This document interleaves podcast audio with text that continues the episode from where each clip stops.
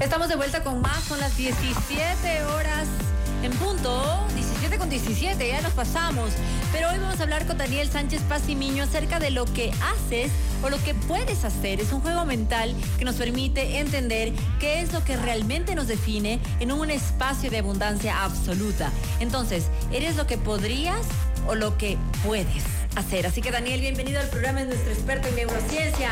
¿Cómo estás, Dani? Gracias, Carol. Bien, Gracias bien, por acompañarnos. tremendo programa. Tremendo, sí, tremendo. Bueno, esperemos que todos tomemos conciencia, quienes estamos a cargo de eh, chicos de saber qué es lo que debemos escuchar y que no solamente sea música, música de fondo, sino de lo que este mensaje subliminalmente puede ir calando dentro de la mente de nuestros adolescentes niños para unas sociedades futuras más sanas.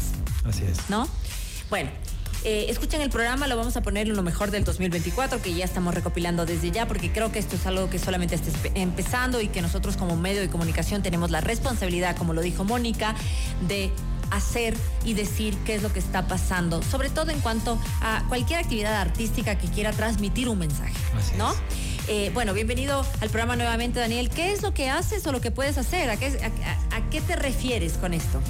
A ver, existe una, película que se llama La Purga, que fue, eh, o sea, se proyectó hace mucho tiempo. Y en esta película se hace eh, un juego con, con algunas personas que están ahí.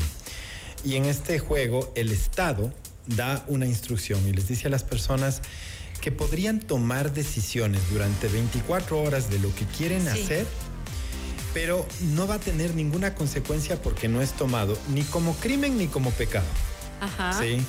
Entonces, se ve como inmediatamente eh, comienzan a desplazarse eh, las personas entre algunas opciones. Y justamente la pregunta que hoy les hacemos y les estuvimos haciendo desde el inicio del programa a las personas es si es que por 24 horas las cosas, o sea, se te daría la facultad de que hagas cualquier cosa y que no sea ni crimen ni, ni pecado, ¿qué harías? Y que no tenga ningún tipo de consecuencia. El ejercicio es introspectivo. No hace falta que te pongas a hablar con tu pareja ni que hables con nadie, simplemente contigo mismo. En este discurso privado, pregúntate qué harías. Es increíble cómo nos podemos dar cuenta de que si hacemos una lista de cosas, vamos a poder comparar, Carol, aquellas cosas que haríamos con las que realmente estamos viviendo actualmente. Sí, y podemos encontrar un concepto que neurocognitivamente se llama disonancia cognitiva. Es decir, mucha gente está buscando la felicidad sin embargo, estos discursos privados están llevándonos a que tengamos una pugna entre lo que realmente somos o lo que podríamos hacer. Esas cosas que tú anotaste, eso que pensaste eh, en, este juego, nos lleva a entender que nosotros somos lo que haríamos si pudiésemos, mas no somos lo que hacemos porque no podemos. Sí. Ese es justamente el... ¿Y nos hace menos o más malos? Digamos que de alguna forma eso, eso va a decantar un, un poco. Mira, hay, hay, algo interesante y es que cuando tú oyes a las personas de antes que hablamos hace un momento de este tema, dicen, es que en nuestra época nosotros no hacíamos esas cosas. La pregunta es, ¿no lo hacías porque no podías o porque no querías? O tenías más miedo o porque no tenías tanto recurso, ¿no? Porque antes, y en, se, nota dentro de este análisis psicológico, cuando alguien va a confesarse en la iglesia y dice, hice esto, mucha gente quería preguntar, oye, ¿dónde?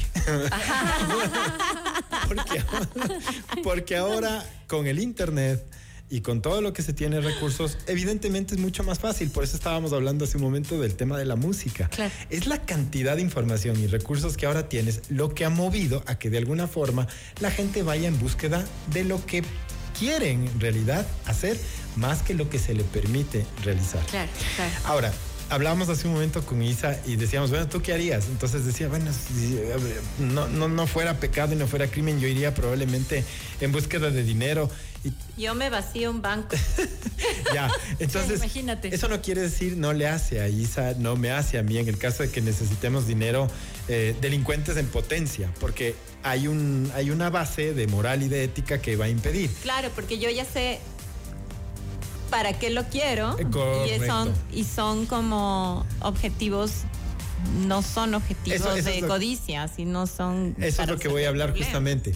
El momento en el que tú... Está justificando el robo. Él está, ella está defendiéndose, justificando porque querría mucho dinero. no es de codicia, pero al hacer algo que a ella le hace feliz, podría entrar dentro de la codicia. Mira, es que podría, claro, podría parecer malo lo que yo te estoy diciendo. O sea, mucha gente vamos a quedar mal parqueados después de todo esto. Ay, eh, pensamos que Isa, pensamos que Daniel eran diferentes. No, no, no, primero aquí no hay El tema es que una vez, una vez que tú, que tú has puesto en la lista las cosas que harías, ahí es en donde viene realmente el aprendizaje. Y eso es lo que no hablamos al comienzo. Pregúntate por qué. Pregúntate para qué. Claro. Pregúntate cuánto. Pregúntate dependiendo de qué, dependiendo de quién. Ahora te puedes mentir y responder todo lo que te convenga, ¿no? Claro, pero ahí ya no, no funciona. Y fíjate que Pregúntate para ti. No estás presentando este examen a nadie. ¿Qué pasa? Pasa el tema de que el rato que le preguntas a la gente y dices, sí, yo podría ir en busca de dinero, dices, porque sabes, yo quiero garantizar el futuro de mis hijos. Ah, entonces resulta mm, ser eso es bueno. que eso, en el fondo, no tiene que ver con un, con un tema de, de, maldad del ego o de egocentrismo, sino que estás con una inseguridad interna sobre el futuro de tus hijos alguna persona de tu familia está viviendo una necesidad económica tan grave que necesitas dinero para poderle eh, resolver. ¿Tuviste la serie Good Girls? que yo la recomendé un montón de veces. Good Girls es una serie muy cómica de estas señoras de alta sociedad que viven en un barrio muy de muy buena posición y que son delincuentes. Se vuelven delincuentes ah, porque salen a robar un auto. Hacen a y después se, crece, crece, crece, crece. Y entonces eh, una de las señoras, que era la que menos necesitaba, era la que más necesidad de adrenalina tenía, ¿no? Entonces como que estaba ayudando a sus amigas a que su hija, que tenía una enfermedad grave, pues solucione su problema. Y en fin, un sinnúmero de cosas, pero a ella personalmente que no necesitaba, le ayudaba esta adrenalina innecesaria. Entonces él dice, ella dice, bueno, pero tu hija no tendría que comer o cómo operarse. Y él dice, pero la mía y de muchos millones de personas más. Correcto. Pero que no decidieron hacer lo que tú haces. Así es. Entonces, ahí estaba la respuesta. Claro, el fin último, aunque no justifica los medios. Acabo de empezar, ¿cómo voy a cortar si acabo de empezar? Vale, por favor. ahí el mensaje justamente es que aunque el fin último no justifica los medios, podría explicarlos. Es eh, como el caso de una persona que yo tuve en un taller, Carol, y que le, se reían y decían, cuando normalmente cuando comienza un taller en una empresa tienes 25 personas que fueron allá y no te buscaron. El jefe quiere que tú vayas y trabajes con ellos. Pregunté por qué vinieron al taller, me dijeron, porque mandaron un correo. Claro. Ok, la pregunta, ¿por qué debes, por qué debes obedecer el correo? Porque mandó mi jefe, ¿por qué debes obedecer a tu jefe? Porque si no puedo perder el trabajo. Ok, ¿para qué necesitas tu trabajo? Para ganar dinero.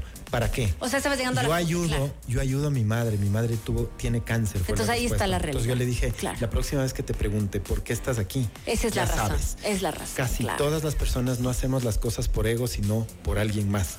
Y eso es lo importante dentro del juego, entender cuáles son esos vacíos y quizás encontrar el camino ético que te permita alcanzarlo. Exacto. Estás encontrando el camino que justifique de todas maneras lo que estás haciendo, lo estás haciendo, claro, desde la abundancia. Claro, claro, claro, claro. Bueno, algo más que quieras decir porque acá ya ni siquiera sé si terminamos el tema. Estoy un poco a medias. Sí, no te preocupes, ya. No, así, así acabamos. Ah, ya acabamos. Termino. Estoy en la mitad, pues yo qué, qué, quieres que te diga. Bueno, muchísimas gracias, Dani. ¿Algo más que quieras decir? no, básicamente que el ejercicio no nos lleva a juzgarnos, el ejercicio nos lleva a entender nuestros eh, intereses últimos y a encontrar rutas éticas para poder satisfacer. Pero yo me imagino ir a una clase del Dani y que tú le digas porque mi jefe quiso y le hagas encontrar la verdadera razón por la que está ahí. Claro. Sales así con clean. Hacemos una pausa y volvemos, así que no se vayan, ya regresamos.